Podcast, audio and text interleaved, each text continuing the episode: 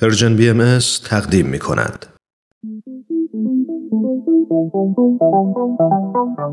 صبح یه روز تعطیل با وجود تمام مشغله ها فارغ از همیشگی دغدغه ها با چند تا از همکاران و دوستانمون توی جمع کوچیک و صمیمی یه گوشه از این استدیو دور هم جمع میشیم تا با هم گپی دوستانه بزنیم و در کنار هم لحظات شادی رو سپری کنیم خوشحال میشیم که میزبان شما باشیم تو این جمع جمعه ها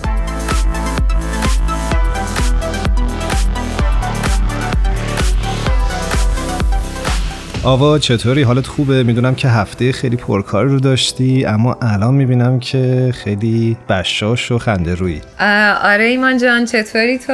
من خیلی عالیم. منم خوبم خدا رو شکر. بعد از یه فرصتی که برای خودم پیدا کردم تا مقدار به کار شخصیم برسم اما در کل الان زندگی بر وفق مراده. خب خدا رو شکر همیشه بر وفق مرادت باشه.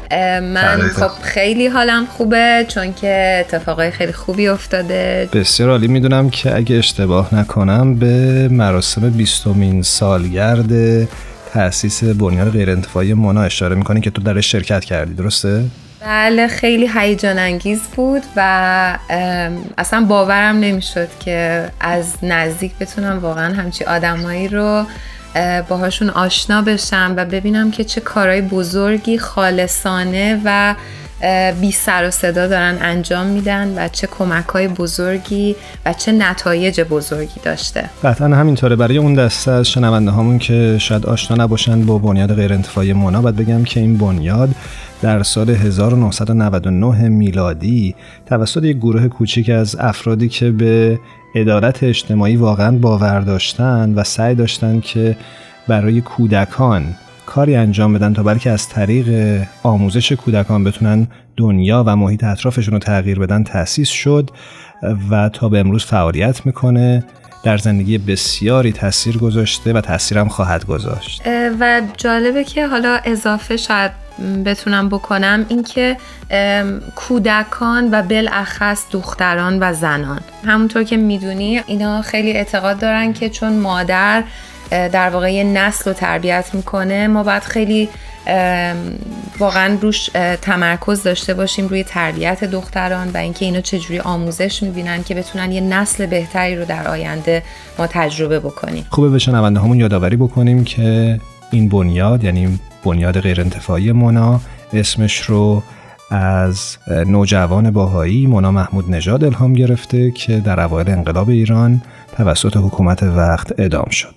وقتی که توی این گرده همایی شرکت کردم ایمان جان من تونستم یه, یه مقدار گزارشم تهیه بکنم با چند نفری که خالصانه و بسیار پرتلاش خدمت می‌کردن و برای من خیلی خیلی جای تعجب داشت و گفتم واقعا چقدر خوبه که همچین آدمایی هنوز هستن تو این دنیا و انقدر انقدر زیبا دارن تلاش می‌کنن. قطعا همینطوره. اگه بچه های اتاق فرمان آماده باشن فکر می‌کنم یه موسیقی کوتاه بشنویم تا گزارشی که تو تهیه کردی رو بتونیم پخش بکنیم.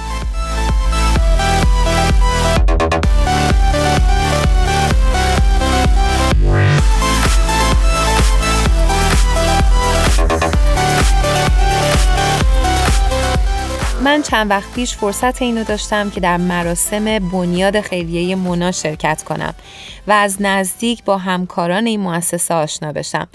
در گفتگویی که با خانم سیما مبینی داشتم پرسیدم که هدف از برگزاری این مراسم چیه؟ امروز ما در جشن بیستمین سالگرد تأسیس بنیاد غیر انتفاعی مونا هستیم و در طول تمام این سال در مناطق مختلف در امریکا ما این جشن ها رو داریم.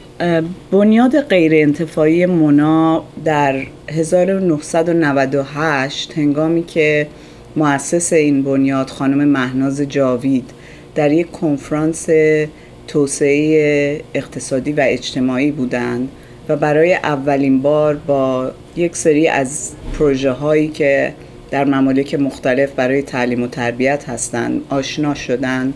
به فکر ایشون و دو سه نفر از دوستاشون رسید. پروژه هایی رو که قشر مردم جامعه در هر کشوری شروع کردن و تاکید به تعلیم و تربیت عمومی و به خصوص تعلیم و تربیت دختران دارند فکرش در اون موقع به نظرشون اومد و از همون موقع شروع به کار کردند و الان 20 ساله که مشغول به کار هستیم و 18 پروژه در 12 کشور رو در دنیا ما حمایت می‌کنیم.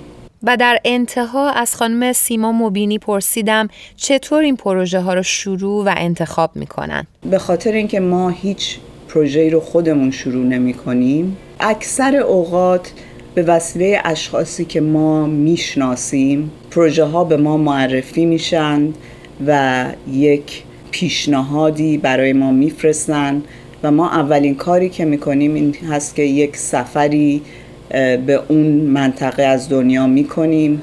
پروژه رو به طور دقیق بررسی می‌کنیم و بعد هیئت مدیره ما این پروژه ها رو بررسی دقیق می‌کنه و بر اساس اینکه اینها اصولی رو که ما پیروی می‌کنیم اینها عاملش هستند یا نه تصمیم می‌گیریم که یک پروژه رو حمایت بکنیم یا نکنیم و البته باز ما به هر پروژه هر دو سالی یک بار سفر می‌کنیم. هر سال دو بار راپورت دقیق و خیلی با جزئیات از تمام این پروژه ها می‌گیریم. هر سال این پروژه ها برای ما دوباره یک بودجه ای که از ما می‌خوان میفرستن که دقیقا این بودجه چی هست و ما بر اساس استطاعتمون بعضی چیزها رو حمایت می‌کنیم در تمام این پروژه. در طول این مراسم فرصت کردم که با چند تا از شرکت کننده های این بنیاد هم آشنا بشم. کسایی که با این مؤسسه در واقع کار می‌کنن. بریم گوش بکنیم صحبتاشونو لطف می‌کنیم بگیم برامون که چرا اینجا تشریف آوردین. ما اومدیم که بتونیم Mona Foundation رو بتونیم اینا support شون کنیم. در حال اینکه organization ی هست که بسیار مقصود خوبی دارن و همش کمک به مردم هست کمک به خانوم ها هست به فرزندانشون اینا که بتونن تحصیل کنن درس بخونن سواد داشته باشن.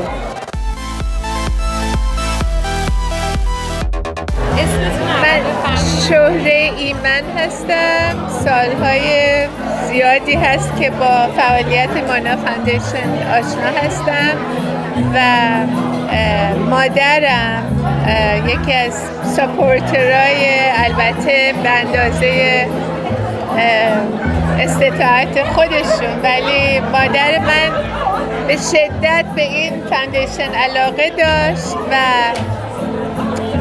همیشه وظیفه خودش می‌دونست که کمک بکنه و واقعا ادمایر می‌کرد. این تحسین می‌کرد. بله خیلی تحسین می‌کرد این هدف مونا رو. به طوری که در وصیت نامشون وصیت کردن که به جای گل به جای هر خرجی که می‌خوایم بکنین پولش رو بدیم به Mona Foundation و برای همین ما همیشه support کرد support تا اندازه امکان ولی واقعا جزو کسایی هستیم که خیلی خیلی تحسین می‌کنیم کاری که این Mona Foundation انجام میده. و ممنونیم از کسایی که زحمت می‌کشن برای این کار.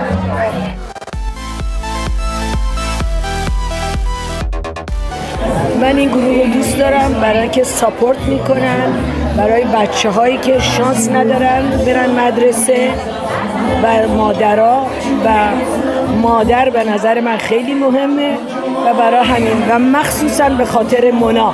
خود مونا که یکی از معلما بوده. در این بین هم با خانم ویکتوریا روشن زمیر برگزار کننده این مراسم هم صحبت کردم و خانم روشن زمیر از نحوه آشناییشون برای ما گفتن. ویکتوریا روشن زمیر بسیار خوشحال هستم که موقعیتی دارم که خدمت شما عرض کنم که 17 سال پیش بود که اولین بار با مونا فاندیشن آشنا شدم و وقتی که با این مؤسسه آشنا شدم واقعا حس کردم که تمام رضای الهی و رضای حضرت عبدالبها می‌تونه که در یک چنین مؤسساتی خلاصه بشه و اون هم دستگیری از دیگران و فقط فکر خود نبودن و خودبین نبودن بلکه جهان بین بودن است. و واقعا لذت و حلاوتی رو که در این خدمت می‌بینم با هیچ چیزی در دنیا نمی‌تونم عوض کنم. و همیشه فکر می‌کنم که خب مطمئنا اون حلاوت از رضای الهی است که برای من به وجود میاد که اینقدر خوشحال منو نگه میداره و فکر می‌کنم که کاری کردم که فقط برای خودم نبوده و به فرموده حضرت عبدالبها نفعش به عموم رسیده. به خصوص برای بچه هایی که در مناطق نیازمند دنیا زندگی می‌کنن. به خصوص وقتی که دختر بچه ها تربیت میشن تحصیل می‌کنن. به فرموده حضرت عبدالبها اولین مربی طفل مادره. وقتی که اونها مادرهایی دانا آگاه روشنفکر باشند فرزندانی رو هم که در دامن خودشون میپرورونن همونطور خواهند بود و مسلما ما در دنیای بهتری از اینی که الان می‌بینیم خواهند بود. با یک قطعه شعر کوتاه سخنم رو خاتمه میدم.